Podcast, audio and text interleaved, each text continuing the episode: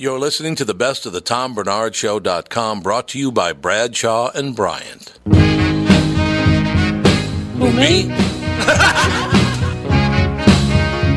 Well, I'd like to know if I was married to a whore piece of shit. you could just look at her license. My, It's a special stripe. this was amazing. Oh my gosh. Coming by sweet corn, potatoes, onions, pickles. It's not how you use them, sir. It's really sickening that anybody would be into radio this much. It is ungoddamn believable. I think I'm going to hell. I just realized that. Look at you, Tom. You're just delicious. This is why I drink. We're here today with Michael Bryant, Bradshaw and Bryant. Michael, what's going on? you know, we keep getting phone calls, and it, it's interesting because people try to handle a lot of stuff on their own, or they try to talk to the adjusters, or they wait, um, and they think maybe it'll cost them money if they talk to me. And you know, we tell them it's free to talk to us. Um, I go through what their rights are, and you know we try to help them as best we can. We don't sign everyone up. Sometimes I just give them advice, and they go from there, and then call us back later. But the key is is that they don't know all their rights, or they're not told all their rights by the adjuster, and that's one of the things we try to make sure that they get you know they get that understanding, uh, so they can help themselves and their families as best they can. And the number is Is 800 770 7008 or at the website, which is minnesotapersonalinjury.com. Bradshaw and Bryant, Michael Bryant. Thank you. Seeking justice for the injured. Bradshaw and Bryant.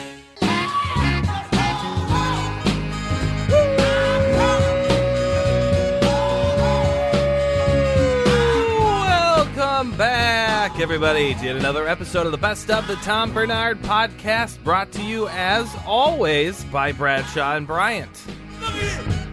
Kicking off the show this week, we had comedian Joe List in studio. Living for the moment. Next.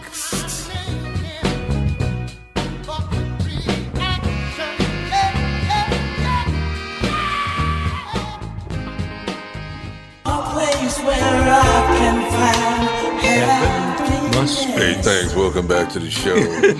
Things are going really well today. Called you here today for a bit of bad news. I like it. We're making Joe nervous as hell. no, I'm happy to be here. well, we're happy to have you. You don't remember this song?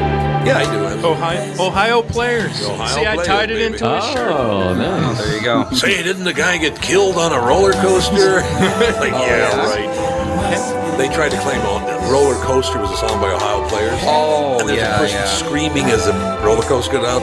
Yeah, that person got killed. Oh, that's fun. It doesn't make any s- like. He fell out of the roller coaster. Yeah, they Whatever. would. Uh, Yeah, they said that like uh someone got murdered in the studio while they were recording, and they just. but yes. How does that explanation make more sense They- than They're not even scream Italian. on roller They, coaster? they Thank had you one. They had one album called Skin, Skin. and she was wrapped on the cover. It was always this woman. Ooh, like she was wrapped in a uh, boa constrictor, and they claimed that she was killed by the boa Oh, constrictor. yeah, that's Oh. right. And then Wow. the next album was called Honey, and there was honey poured all over, and she supposedly suffocated because it, Jeez. skin couldn't breathe. This you know, band killed a lot of people. My God. That's exactly right. yeah. Killing everybody. Let's kill one person per album, and then. So, what did you grow up listening to? I'm a big classic rock guy. I've always been Are a you? rock guy. Yeah, Stones and uh, Beatles and Zeppelin and The Who and then 90s rock. I came up 90s rock like Pearl Jam, Alice in Chains, Soundgarden, all those bands. Pearl Jam was damn good. Yeah, I've seen uh, Pearl Jam 41 times live. I'm a bit of. You've seen him 41 times. Yeah, yeah. I, I love Pearl Jam. You ever I've see him in his hot, in his army helmet? Um, no, that was like too young for me. That was early on in oh, the Lollapalooza days, '92 or so. Oh, yeah, but true, um, yeah. yeah, yeah. And then I've seen Eddie Vedder a few times solo. Yeah, I love. God, that's phenomenal. Big Pearl Jam guy. Yeah. Are you like a Metallica guy too? Not Metallica as much. much. I like Metallica. Like I respect, but I I just don't have the mood of like a da da da da da da da. I just don't have that. Strident. I don't know when to listen to that. You know what I mean? yeah. Like a lot of bands, I'm like I'm really into this, but I'm like I just don't have like that young anger or anything to be like Yeah, that's a problem, Joe. devil or whatever. The Not that- coming to get you. yeah, not that uh, not that Metallica's devil music, but you know, like I just I don't. I just realized something. When I can't sleep, it's because I listen to Metallica before I go to bed. you just made the point to me. It kind of jacks up a little bit. Yeah, yeah, yeah. No, I get it. Like Enter Sandman, if I hear it on the not that I listen I to a lot of radio anymore, but yeah, yeah, that that's great. I And, um, love that song. But there was a time when I was into Metallica. I just like I said, I just don't have. King Nothing. You like King old. Nothing? That's like a that was like a little later, right? Yeah, it was. it was Um, from uh, Load. Yeah, yeah, yeah. That Load was the one they were like everyone was like they sold out, man. Yeah, they also put like blood and sperm on the cover. Yeah, I remember hearing that also, that's and that killed somebody. Somebody drank it and died. Somebody drank the blood and then they got AIDS and died. The Yeah. Ohio players came over to the Yeah. Metallica studio. and they killed a few Um, people. There was one other album, Fire, and that's Fire. when she burned up in the house. Oh, she burned in the house. It's the same lady. She kept coming Right, back. she kept coming back. She wow. kept coming back from the a dead. tough lady. absolutely. Yeah, you know, I would imagine that's probably true. But yeah, I just saw the Stones a few weeks ago on the on Oh, this you did? tour. Yeah, at How- uh, so Gillette he's- Stadium. He's okay now. Yeah, they're fine. I mean, like they were. go- It's it's definitely they're seventy six years old. Like, it's a good show, but it's definitely Yeah. Like Mick gets a little out of breath, and uh, he has to kind of sing a little differently. We just had a heart deal. Yeah, yeah. But uh, everything slowed down a little bit. Like Paint It Black was kind of like I see a red door. Whew. and I'd like for it to be A little sad. painted black. like you feel it like it's like not like it used to have like that. The original but it feels almost like a punk song. It's like that Right, do- it does. do- do. but uh, it's definitely a little slowed down and they're old. But it was still exciting, you know. Well, we're seeing it. I thought so. Yeah, it was fun. Definitely. Man, I tell you, uh, I, it's been a long time since I've seen the Rolling Stones now, but last time I saw him, Mick works a runway. It, he never stops moving. It's amazing. No, it's it's still like that. It's crazy. is, really. I think they would actually function better as just like a straight blues band now, because like they play a couple blues numbers and it's great. Like if they just Right. stood there and were just like kind of jamming and playing those slow blues numbers, but instead they're kind of running all over the place. You're like, stop running, catch your breath, and just kind of focus. Yeah, Do yourself a favor if you've never. You ever heard the album Out of Our Heads? Yeah, yeah. Of course. It's one of the greatest albums ever recorded. Yeah, I mean, I'm My a huge, God, it's a great album. huge Stones guy. Yeah, I Are love you? it. Yeah, All the way back to Satisfaction. yeah, I love that early stuff. I love uh, too. December's Children, all that stuff, and um, um, Were you happy when they killed Brian Jones? yeah, I think that he deserves to uh, pass away. Ohio players. Um, went to the Ohio Players House, and no, he was a. Uh, he was phenomenal. He was amazing, but I think their best for me. The best stuff was the Mick Taylor years. Those Yeah, like um, those big four albums there. Yeah, hell of a hell of a player. Ronnie Wood's okay. I love Ronnie. Yeah, you he's very likable. He's I think he still likable. smokes too. He actually is a really good guy. Oh yeah, yeah. He, is. seems like a seems He like a good guy. Um. I've never met Mick. I, I, our former governor Tim Pawlenty was in. Uh, I believe he's at the Taj Mahal. Yeah. I think that's where he was, and he was standing next to. Now Tim's about six two, something like that, and he was standing next to Mick Jagger, whose girlfriend he said is at least a foot taller than he is. Oh wow. And he said Mick is about four foot ten. Oh, He's just really tiny guy. Yeah. He's got that that oh, that whole deal. I do remember now. This is I was 11, mm-hmm. and they announced this new band, the Rolling Stones. We're going to play some Rolling Stones for you. And this guy was uh, explaining the song before he hit it. He said, uh, "I think you're going to." Of course, he talked like this. You know, back in those days, everybody course. talked like this on the radio. And ladies and gentlemen, the Rolling Uglies. Really? He referred to them as the Rolling Uglies. Oh wow. Jesus, it's a little harsh. Oh, was he making fun of them? I thought it was like Oh, a yeah. typo. Oh, no, I no, no, see. No, he was making fun of how Oh, I ugly got they you. were. Oh wow. Well, you know, they did look a little bedraggled at times, but Yeah. you know. But then uh, sex symbols very quickly. Well, I remember at 11 years old, I was like, "What the hell is it? Why did he say that?" Yeah, yeah. I, kn- I didn't care for it. I do remember that. Right. But that was a hell of an era, man. With the Rolling Stones, the Beatles, Muhammad Ali. I mean, you can down a list. Man, a lot of things happened in the early 60s. Yeah. It's very, very cool. So you were born what year? Eighty-two. 82. Andy, he's four years older than you. Yes. It all works out in the end. 82. 82. Sure does. I was a young college man then. You were down. I was. That was my first go around at KQRS before I got fired. Then I came back in '86. Did you even know that, Brandon? I, did was not there know once I- before. No, I didn't know that. Yep. Uh, one of my coworkers stole another worker's purse, and I said, "Man, give him the purse back." And they wouldn't do it, so I got, I got a little r- rough with the whole deal, and they fired me. Oh jeez. I don't know. You got to show them what's going on over there, JB. I just gave him a rate. Yeah, but I mean, she's getting robbed, and I help her, and I get fired. The hell's Oh, yeah. that? That doesn't seem fair. That, that's happened to me the only time I've been fired. Really? Uh, working at, I was home for a summer working at McDonald's, Mickey D. and Whack somebody did not Whack Arnold. Whack Arnold. Somebody didn't mop the floor correctly, and the gal slipped Oh, jeez. in the back kitchen area, and I can see her knee starting to swell. So I grabbed. I had some first aid training. I grabbed a plastic bag, put ice on her knee, and this the managers told me to take it off. I'd be fired because I was messing with his insurance. Oh God! And I said, I'm not taking it off. She's hurt. So, I mean, to the point where we had to call an ambulance in and all that stuff. Hmm. And the bag of ice was sitting next to her when they showed up. And the first question was, Why isn't the ice on her There knee? you go. Right. And I just turned and looked at him, and he just turned his back to me at that mm-hmm. point. Oh, jeez. Should have said, "I'm gonna cancel your insurance." And he fired you for that? And then he fired me. Wouldn't have me back. Oh, wow. Oh, that guy I'm seems sure, like a I'm sure jerk. it was that. That's the reason you got fired.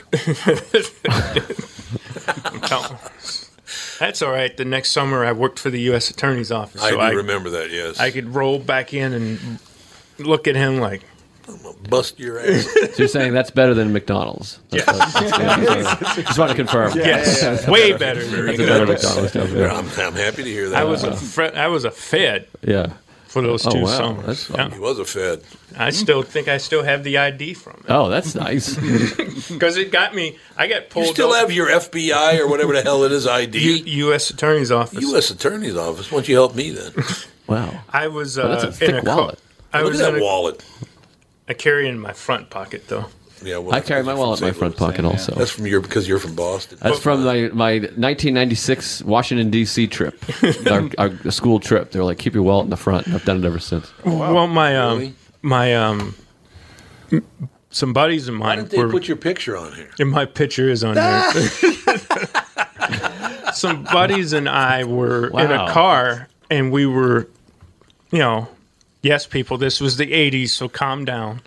We were yelling out the window at some gals. We got pulled over in Clayton. Mis- Oh, that was not that was not smart thinking on your part. I want you to know So, that. so the cop goes. JB. Oh, nice. Oh, wow. So the cop goes. He says his picture's on there, but I don't see it. They could have used a flash. Joe, you're right in stride now. man. That's phenomenal. You're right in stride. uh, So Love it. So the cop asked for ID.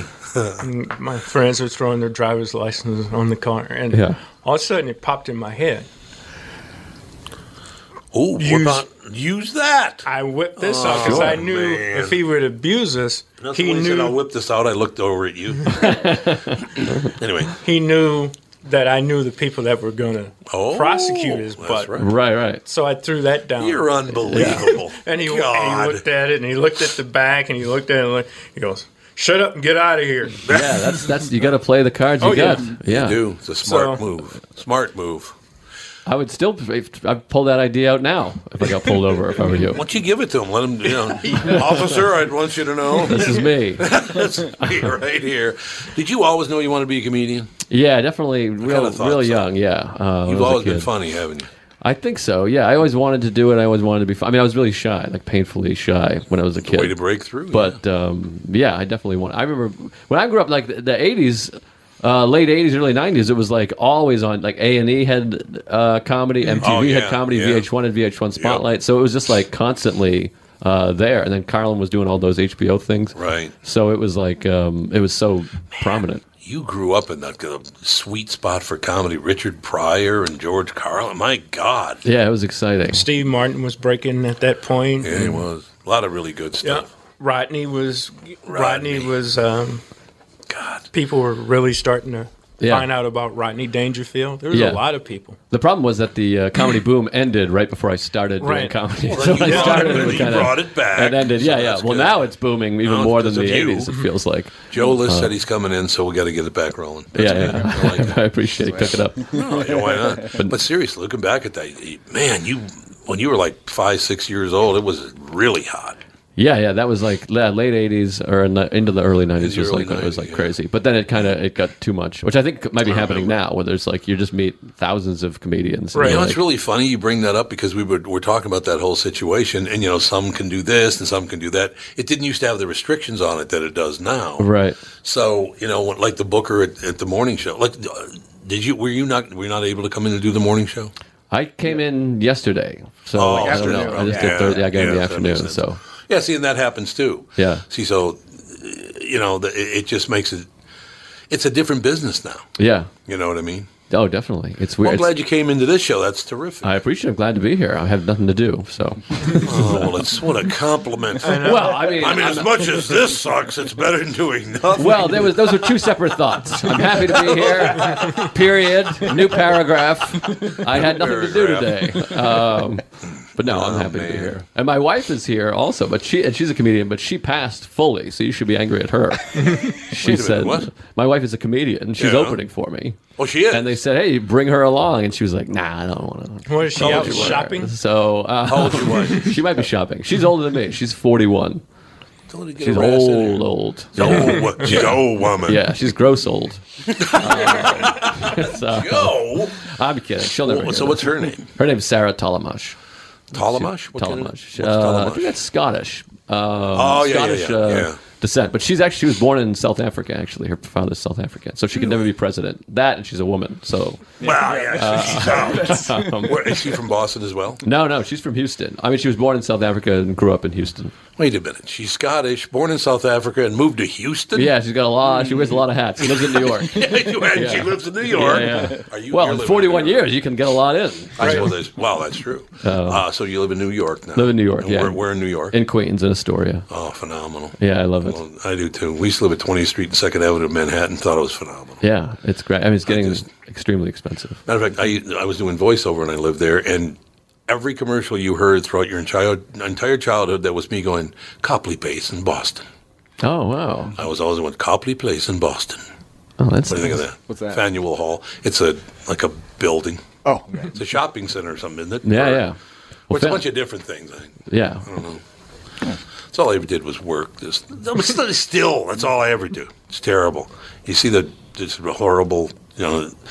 Brandon's just like, I know, man. It's just really bad. He just, he feels sorry for me. you know. Oh, I think it's phenomenal. So, so where did you meet your wife? I met her just in comedy. I don't remember actually meeting her. I, I you, you, you always want like I used to be. I, I quit. I, I quit, but that is why I don't remember. Yeah, but so, everyone has like these great you know meeting stories, and Right, like she was just a girl. She was a comic that I just kind of knew, and then oh, so you uh, already knew who she was. Yeah, we kind of we met somewhat. She remembers kind of meeting me, but it was just kind of like another comic I had met, and then I just always remembered her being around. And then we lived two blocks away from each other. Oh, that's cool. And we kind of our uh, singleness synced up. Like she got single, I got single, and then we just Oh, kind of okay. thought, well, why don't we just have sex? and then uh, we did, and then we were two blocks apart. See, like we can't break up. We're going to be bumping into each other. Yeah, yeah, and then so then you true. just kept dating, and then after a while, you're like, all right, well now it's too late to break up. We might as well get married, and here we are. And matter of fact, today is my, our two year anniversary. We got married two years ago today. It must And be going. Must be going well. She didn't want to spend the day. With I'm doing you. a radio show. Um, Yeah, think about that though. She didn't want to come. What does that tell you? I don't know. Well, I don't know if it says. Uh, I don't know what it you says. or me. It's one of the two of us. Well, today is our. We got married in the at City Hall, and then we had a big wedding uh, ceremony on the 19th. So that's like our real anniversary. The but today is the day we officially got married. That's cool. Two years ago. Two years ago. That's yeah. phenomenal. Yeah, yeah. I got because I got married. I was thirty. The hell was I? Thirty three, maybe thirty four. So about the same age you when you Yeah. got married. A little little younger. Yeah, I was 35. Yeah. Yeah, because we're in a, we're uh, we're kind of a different situation because I met my wife, Andy's mother, uh, and she's eight years younger than me, and so we went out. Well, she interviewed me actually. I was because I was doing the voiceover thing. She Yeah. wanted to. She was in college and we interviewing about the voiceover thing, so we did that, and then we had dinner, and I just was having a ball telling jokes and screwing around, and she was laughing her ass off. And it ended up she she loved the fact that, that I could make her laugh. Yeah. But the only reason I was doing that is fig- I didn't figure I had a shot anyway, so I didn't really care. Right, right. You know what I mean? There was no pressure. Yeah. Like, ah, good. Hey, here you go. Yeah, that's the best way. To, that's like auditions and stuff. Yeah, it's the best kinda way to, it's the best way to do it. It's like the end of Shawshank when Morgan Freeman's like, I don't really give a, a hoot, and that's how he gets We can you know, edit this. That's right, yeah. accepted. Shit. Good. Perfect. well, shit. We'll be right back in a few minutes with Joe List. Best of the Tom Barnard Podcast.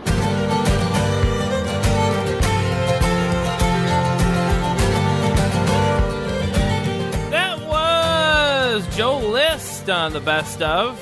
We should mention the Minnesota Renaissance Festival opens this weekend. Uh, check it out. It's fun, usually. Uh, coming up next, we had director Anthony C. Ferrante. From zombie tidal waves to Sharknadoes, he covers it all.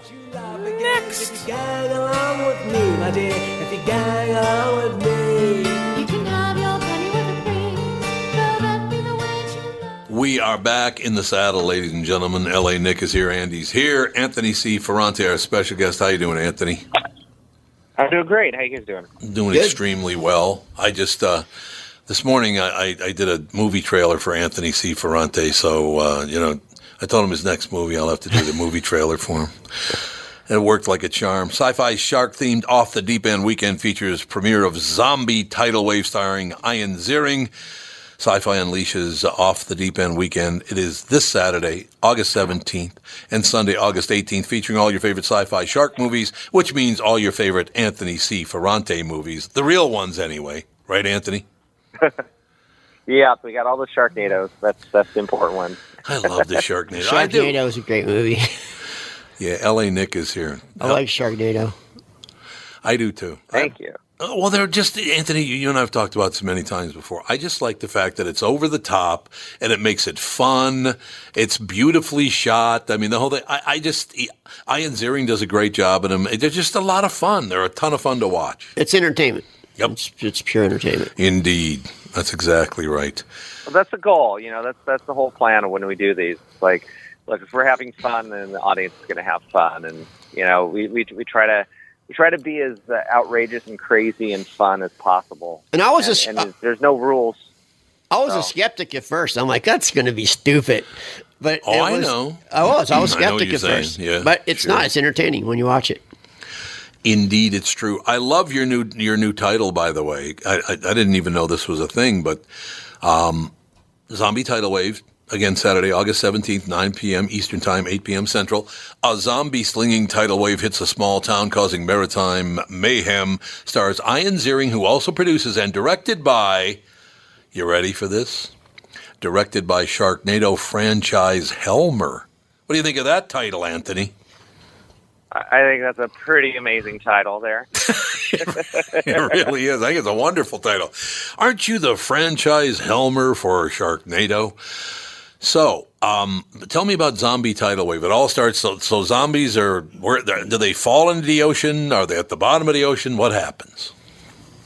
Well, it, it starts off uh, where it's, it's set in a uh, U.S. territory, a, a fictitious one we call Emrys Bay, E M R Y S. Uh, if you look that up, it, it stands for immortal.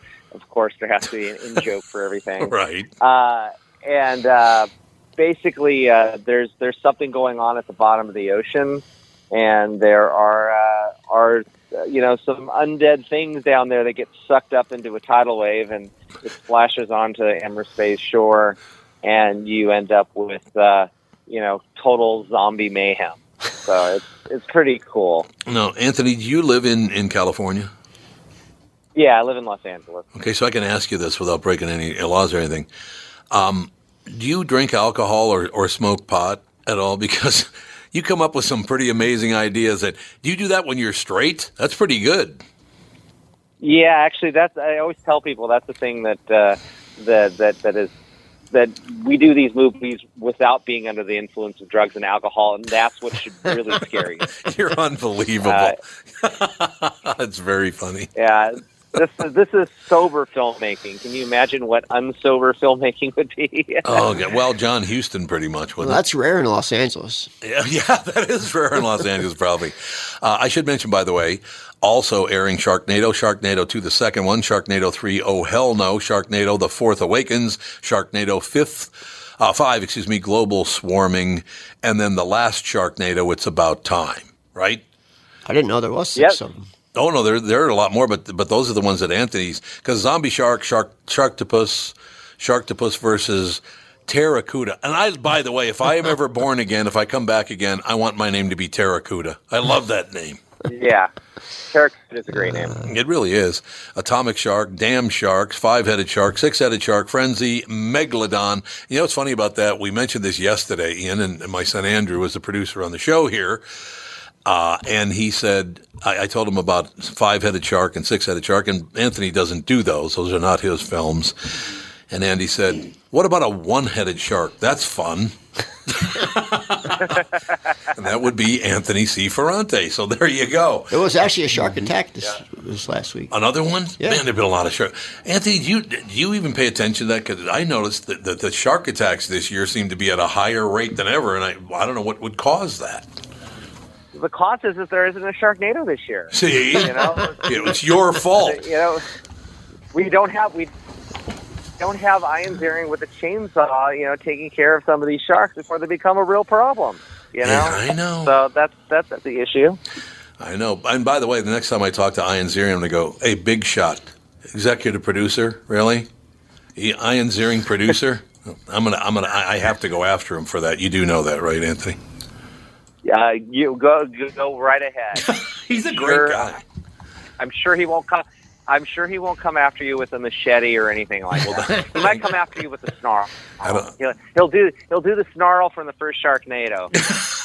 that is a great snarl. That is a very good snarl. He, he might be in trouble. So, so Anthony, when you sit down and you're going to do, you know what? I've already done all these Sharknadoes, like six of them, seven of them, whatever it is. I think it's seven. Um, where am I going next? I mean, how did you decide where to head next? Well, I, this was actually something that uh, Ian, Ian had come up with a couple years ago, two or three years ago, and uh, uh, he talked to me about it then, and nothing was going on with it. And uh, finally, uh, right after we finished uh, Sharknado Six, uh, he got a green light, and we were off and running. So we we filmed this uh, last fall in Thailand. Oh, in Thailand, you did. Yeah, yeah. That's pretty. That's actually, you know, what one of the one of the things that's interesting is that, uh, you know, if you're going to do a zombie movie where you have people with makeup, let's Mm-hmm. go to the hottest place with the, the, the biggest humidity, and let's watch all the makeup like slowly slide down the face. Well, I mean, at, it lea- didn't at least you were the there. face. At least you were there in the fall, though. Go there in the summer. Oh God. Yeah, well, no, no, it just it makes it. You know, the you know sometimes you know you're losing some of the makeup because of the, you know the spotting and stuff. So you had to keep an eye on that stuff uh, with the zombie thing. So that that's that's the tricky part. I mean, shooting there was great. It's just that you know trying to trying to keep the makeup from from you know bleeding and stuff is is, is really you know that was that was the hard part. How about just filming it? I mean, how, how much time do you spend? Let's say you're in because it's extremely humid and it's hot as hell. So would you cut back uh, uh, shooting for a, a couple, of, one or two hours a day if it got really too hot, or you just shoot right through? No, no, you have you, we have we, you know a studio movie like this would be like you know a hundred million dollars plus, and they'd have probably like fifty to a hundred days. Mm. We have like you know no money and. 17 days to shoot it. So, so you have 17 days to shoot. You're shooting as much time as they give you. The the gun goes off at like you know seven in the morning, and you're nonstop until until you wrap. So yeah, you you don't you don't have the luxury of going. Yeah, it's a little hot. I'm gonna I'm gonna go inside the the laboratory and and and chill. And by the way, let, let me let me let, let me let me preface what I mean the laboratory there. So you know, notoriously on regular movie shows anywhere ever, the uh, uh, you know the porta potties and stuff are the most disgusting place on set. I mean, they're just they're they're they're so disgusting. You will never ever want to go in and use it. Okay. In Thailand, the bathrooms are the most luxurious place, and you know why they're luxurious? It's because a they keep them super clean, but it is like the most amazing air conditioning you ever have felt. So you like you're outside and it's you know 100 degrees plus, and you want to cool off, you go to the bathroom. That's how you cool off in Thailand on a movie set, and that is that's the only place in the world that you'll ever want to go to the bathroom every day. It, it was it was it was amazing. I think that's fantastic. So, so the the buildings aren't necessarily air conditioning, air conditioned, but the toilets are. Oh, it's it's just you know, we were shooting on an island, so like we're just you know. oh, always on the that's right. Yeah, that's right. Yeah, yeah, yeah, yeah, yeah, yeah. So there we're, is no we were building. shooting outdoors all the time, so you know it was uh you know it, it was it was hot. Now, it how, long, was hot. how long were you on the island, Anthony? Uh, we started. We went to Bangkok uh, to prep, which was the beginning of November, and then uh, I think two or three weeks later we went to Krabi uh, Island, and then we were there uh, basically uh, till the mid mid December. So so we were there almost a month and a half. So how does that work? I mean, what do you do when you're not? I suppose you're working like a madman, so you're tired. But what do you do for enjoyment and thrills when you're on a, an island, a deserted island, for a month and a No half? time for any of that. No, You work. You work. You know, work. the- You the- just the work. act- the actors the actors had had time to go uh, you know play with the elephants and do other things but Uh-huh. you know generally ge- general i mean look we you know we'll scout and we'll go do things like that and um that'll be uh you know that'll be kind of like part of the vacation i will say though you know you know we only have like a day we have a day off in between each work week just because of the schedule. But uh one of our days off um which was uh we had to do some underwater filming uh, for the of, of the ship, and it was just you know a cameraman, and you know we went out on the boat, and so we're going out in the middle of the, this island over in Krabi, and uh, it's it's like you're out, out there in the middle of nowhere. I couldn't dive because I'm not a dive, but I basically jumped into the ocean where we were, and I just kind of chilled while we were waiting for the divers to come back up with footage.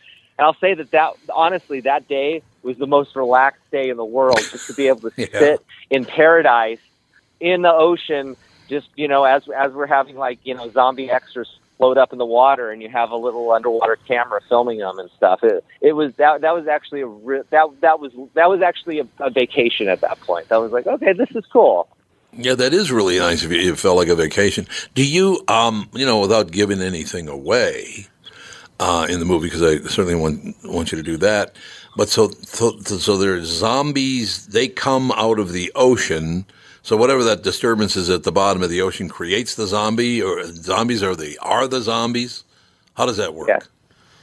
Well, yeah, yeah. There's there's something that happens at the bottom of the ocean. We it's part of the story that we, right. we reveal later. Right. They get sucked up in the tidal wave. They get deposited on the island, and then uh, it kind of turns into sort of an old school 1980s Lucio Fulci zombie movie. So you just have total mayhem on on shore, and it's up to Ian group uh, group of uh, sort of people to figure out how how they're going to do it, how they're going to stop this thing. Uh, it's a, it's actually a really really really gory movie, which I'm I'm surprised they let us get away with on the network. Uh, we we actually uh, we shot so much gore, and we decided to deliver to the network something for approval that was you know more than we wanted in the movie. Mhm. And then standards and practices came back, and they go, "Oh, this is fine." I'm like, really? Well, we we have a we have we have a zombie biting into the back of someone's skull, literally ripping off the skull and blood like flowing for like a minute, and you're fine with it. So once they approved it, we just kind of pared it back to where we wanted it to be, and, uh, and it was good. So there was no sense. There was no censoring on the thing. It was like you know, in the '80s, this would have been a uh, uh, this would have been an unrated movie, you know, and you know, no one under 17 admitted, and and here it's like in you know 20 2019, ah, Times fine. are, times are Some- changing. some- someone's head. We, we had this great zombie head explosion. I mean, it's it's just gorgeous. It's this is really really amazing, and uh, we got to show as much as we wanted of it. So I, I love that. Have you thought about doing a Sharknado game? Ooh, I like Because it. there's big money in games, you know.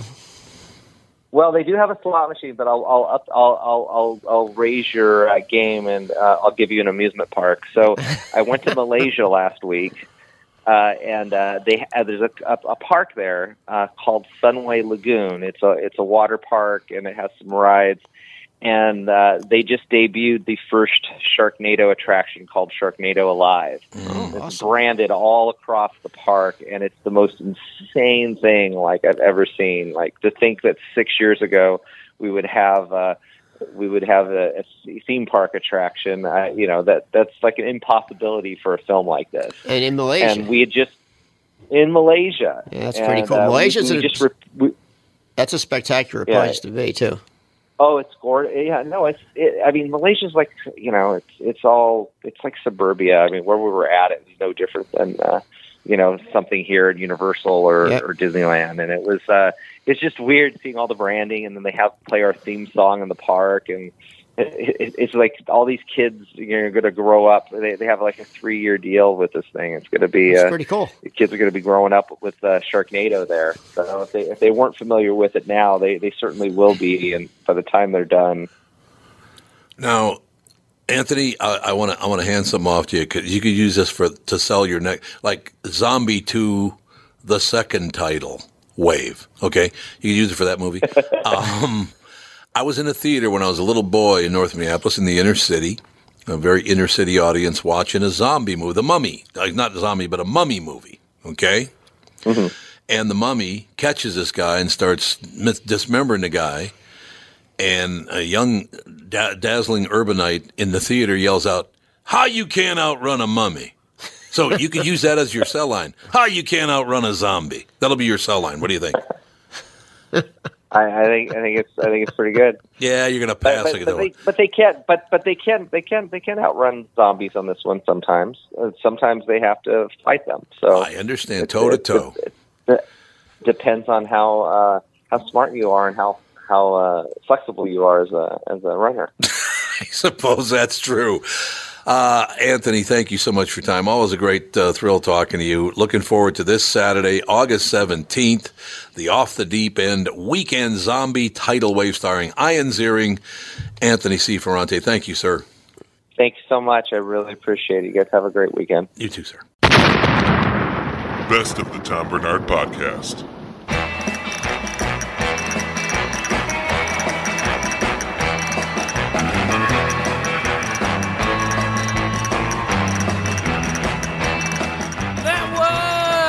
Anthony C. Ferrante on the best of. Coming up next, closing out the show, we're opening up the uh, vault. all the way back to episode 1021 with Steve-O and Mike Lindell. Next.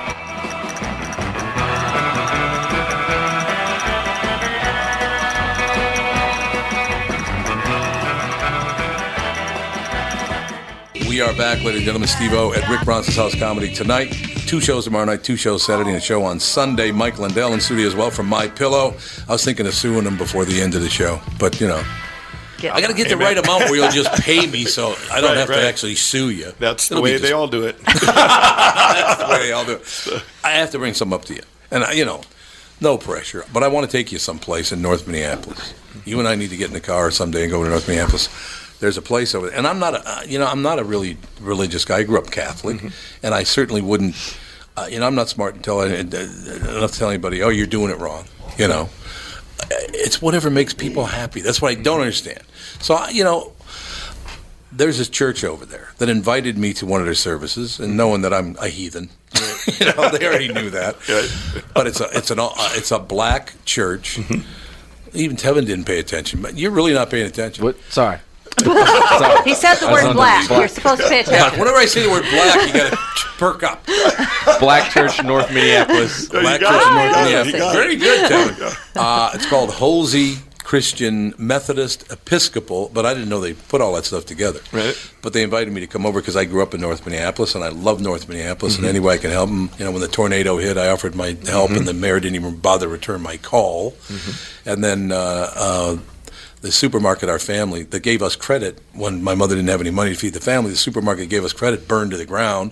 I called the mayor again and said I would love to help reconstruct the building or whatever. I don't want anything. I'm not in this for what I don't want Right. anything.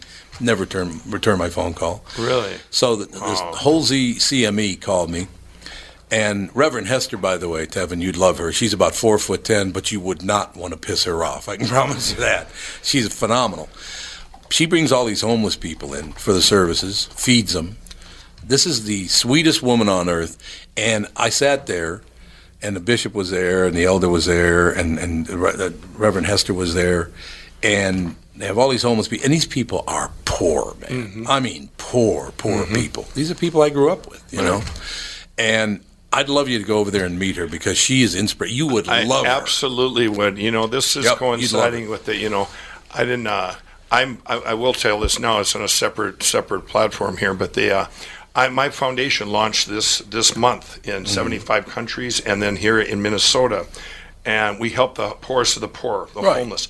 That's the what I'm squares talking that are on there, 100 percent of the money goes to them, and then you hear back from them. Right. What a difference you made in their life. It's a what a concept, right? Right. Where all the money that's over here that MyPillow's covering, and we have other entities. People, huge companies are jumping on board to pay the overhead. So there's no overhead for. So if you give, if you're a Yeah. giver, you help this. And we were working with all these organizations here in Minneapolis, and she would put her right on there and get. We're working with all these other ones where we're getting where we need to hear where the homeless are, where the needs are. Right. And and These people would I would really love need to your do help, that with man. you. I would go over there anytime. Um, let's wait till after the eighth. Steve, oh, you'd love this.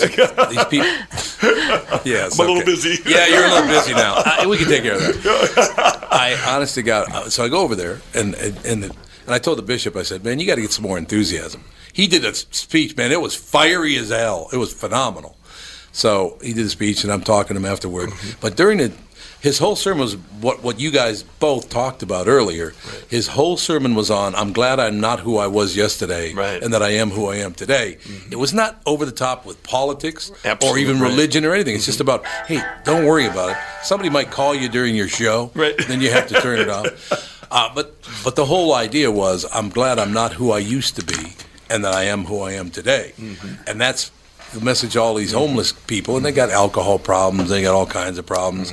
Man, I saw several, not just one or two, several grown men bursted into tears. Right. These people are dirt poor. They would love it if we could. You know, and you know, it's a story like when my I have a documentary come on. I even have a, a book called, uh, and I'll tell it here. It's uh, it's called "What Are the Odds."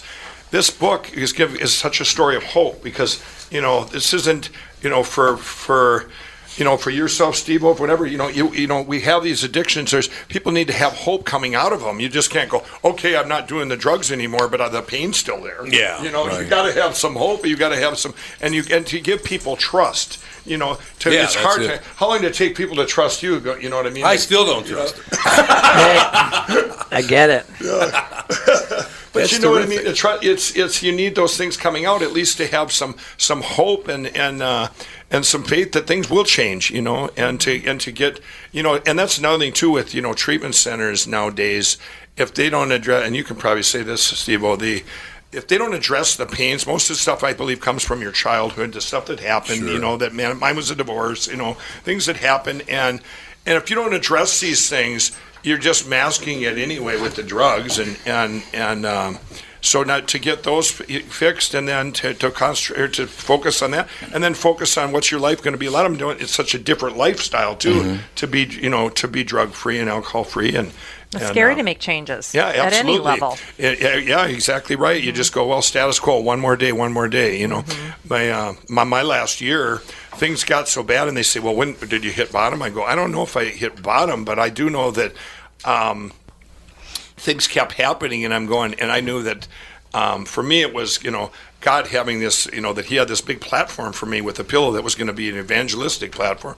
I'm going okay. If you got this plan for me, I can just keep waiting another day, stand in front of semis. My sister called me up. She said, "You got to quit standing in front of semis. You know that door's going to close. Someone else is going to be picked up." Yeah, well, there is that. and uh, you know, my my prayer was on the last day. You know, I was a little different because I didn't go to treatment, but I just had a prayer. I said, God, I want to wake up tomorrow morning and never have the desire again. I don't want to have the desire for um, cigarettes, alcohol, and drugs. And I woke up the next day and I'm going, wow, something's different.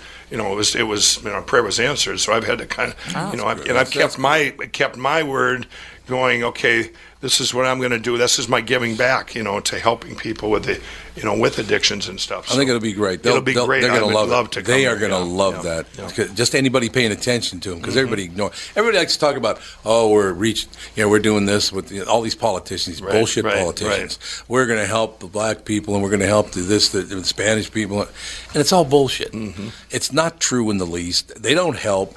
I mean, what's changed in the past 60, 70 years since since the Civil- Right, Civil Rights Act? Uh, what 50 years ago, Right. 50, 51 years ago. Well, a lot has changed. I Like what? Ask You still the same Would you get off your phone for crying? What are you two? Close. Like a little child. there have been a lot of changes, man. Yeah, There are a there lot of things we're not allowed to say now. Right. Right.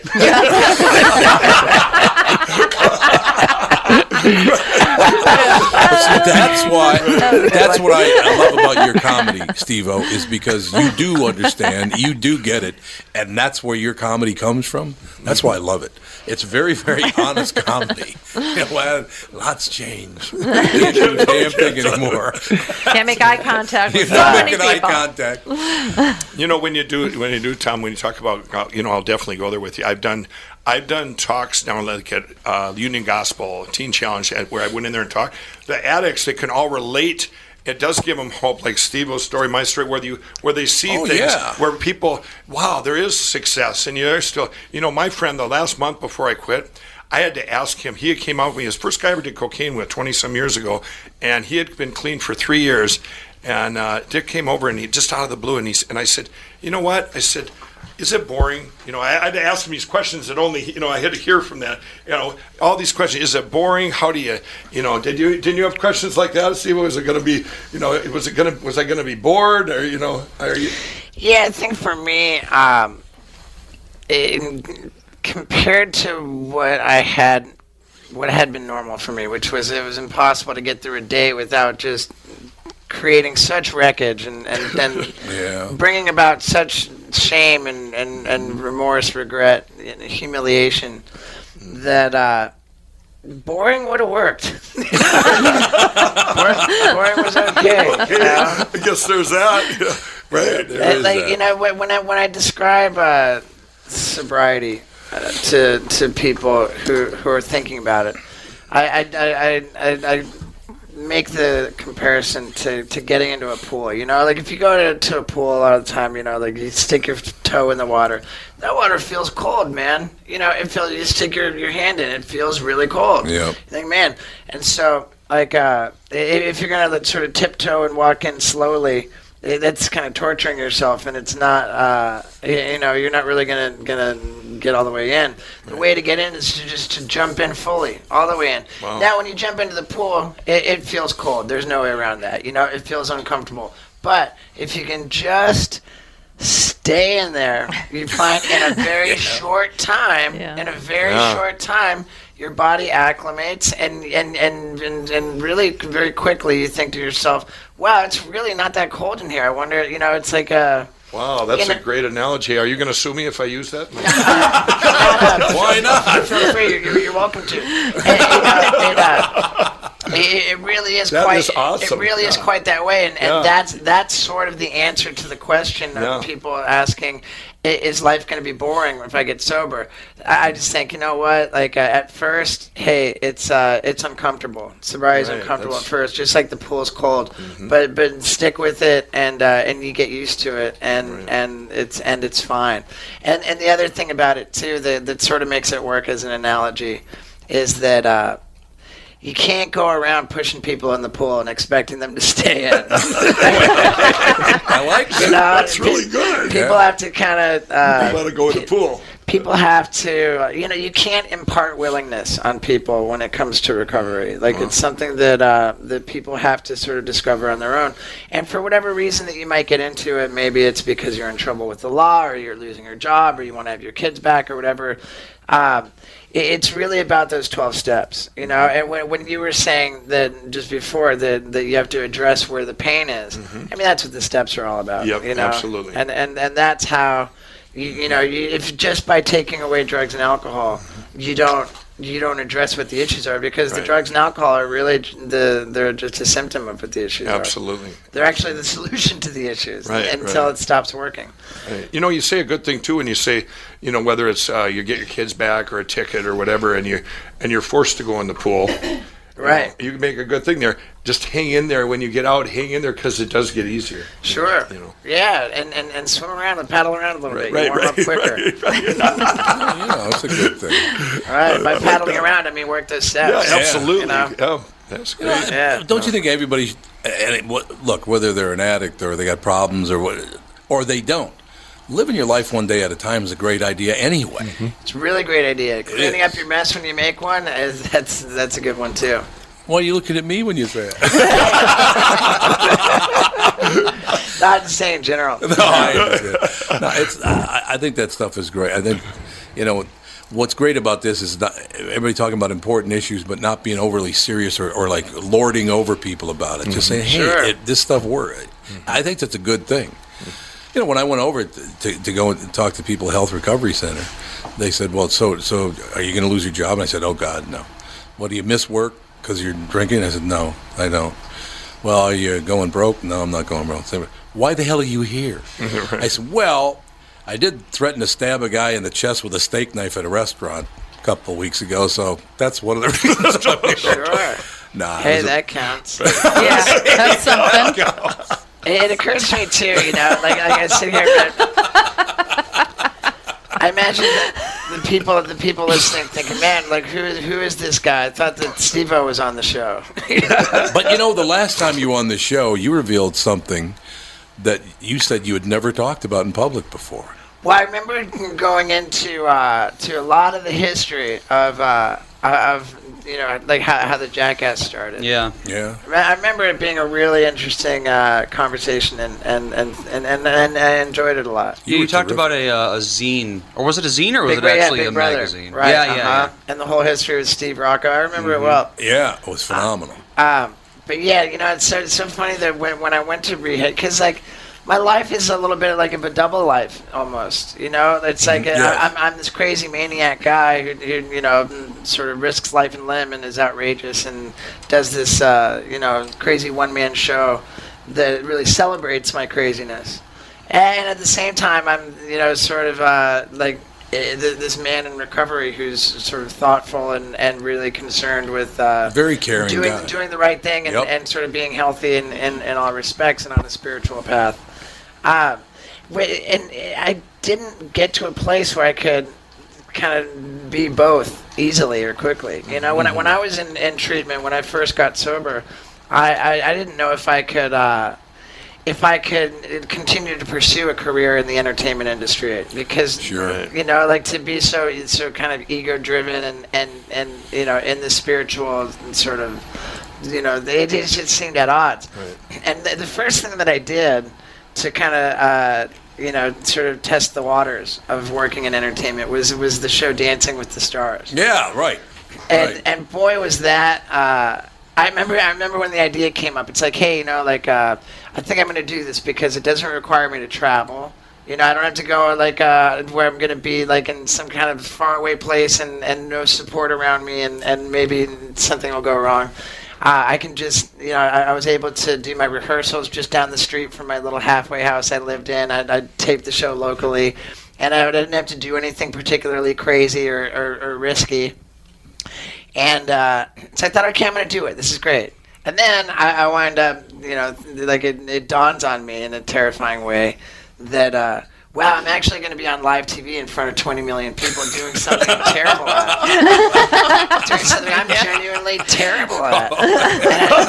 and, and I remember, I remember I was in my little bed in my halfway house, uh, you know, the night before the, the uh, you know, the first episode looking up at the ceiling and thinking, I can't do it. I can't do it. Ah, I wanted to back out. And and in hindsight, I think uh, it's amazing that that there haven't been people who just got scared and backed out on, on the first day. I think everybody went through with Sure. it.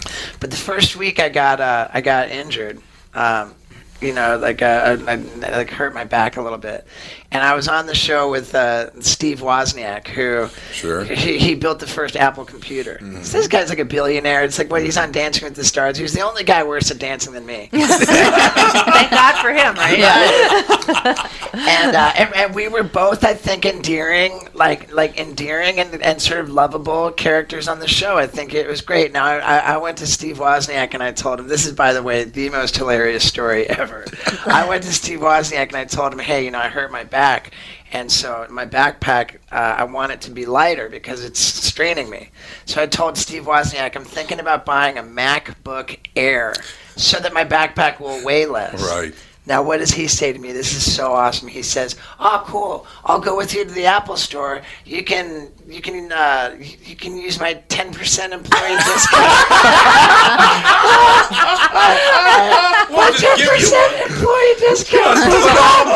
Oh, the generosity. I, I couldn't turn. I could not turn that down. I just thought that was so funny. So, Oh, my gosh. So I met up with Steve Wozniak at the Apple Store. I, you know, and and, and, and I, pick, I picked out my computer. He he Oh, uh, that's he, got, he, he he called over to the, the, the guy on the floor. You know, the sales guy. He says, "Oh, this is my The friend. He's gonna he's gonna buy yeah he's gonna buy this computer. He's gonna use my my uh, my employee discount." The the the, this, the floor guy looks at Steve Wozniak. He says, "But are you an Apple employee?" Which is like gotta be the most, the most cardinal sin of any like Oh to, my to, to not recognize Steve Wozniak. I bet I bet the guy got fired. Oh, but uh, but Steve Wozniak looks at me and says uh, with all this like, this humility and he says, yeah, you know, it wasn't like being being uh, boastful or anything, but he says. Yeah, yeah. He says, "Yeah, I've got an employee. Uh, I've got, I've got an Apple employee number. It's, it's one. it's That's phenomenal. I know, and and uh, that that whole experience, it was it was just so, it was un- uncomfortable as can be being on Dancing with the Stars, but uh, but sure enough, you know, I I, uh, I kind of navigated. I figured out the next project to come along was Jackass 3D, and I did not really have my voice yet. You know, I mean. I was like so like worried about like about everything and and uh, you know but, but gradually over time like uh, I found my voice and now what, what's great is that I, I, I consider not only is is life not boring but uh, n- not only am I not boring but but I I'm just so so infinitely more creative it's more present, more like like the things that I'm doing now, like with my live show, would not be possible back when I was drinking Right, and doing right, drugs. It's just right. not possible. There's no way. Right. I can relate to that. It's like when I uh, when I quit quit everything, I'm going.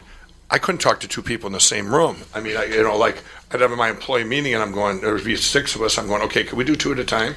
You know, because uh, I, I I figured out I'd always had cocaine or a crutch whenever I'd been in, Oh, in right. public. You know, I had bars when I owned my bars. it- I would show off. I mean, I'd blow firecrackers off my head. And, you know, I mean, you guys, I'm, I'm Right. going, man, I was doing those things back in the bar days. You know, all these different things. Sure. And, and you know, as a show up, and then all of a sudden I find out I'm I feel like an introvert once I quit the drugs, and I'm going okay. I know the last thing I'd ever think I would be doing would be speaking in front of you know Yeah, right. people, and I'm Right. and um and everyone's going, "What do you mean you were you were actually shy?" I go, "Yeah, if I didn't have my drugs, but I always had the drugs, you know." Uh, but do you guys have to get going, or can you stick around for a while? Yeah, I'm not necessarily in too much of a rush. I do have to get back to bed. I mean, somebody get you a pillow. I just want to take about an go. eight-minute break here and let let things uh, separate. Could, so if you guys can, can you stick around? Yeah, yeah. yeah. I think this is fascinating because Sure, people are hearing stuff Yes. here that they're never going to hear anywhere else. No. I love this. You know, right. No, no, they're not. You don't mind? We'll take an Yeah, eight-minute break mind. and come right back, and then whatever time you got to go after that, so you can go back to bed. I'll get you a pillow. it sounds good, man. We'll be use right back in employee eight minutes. discount? Yeah. Hey, my, my Tom Barnard podcast number is number one. That's one of the greatest stories I've ever heard.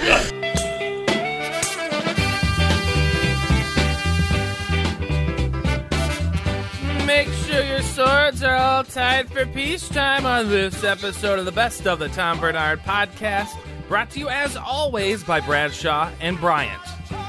Great clips this week from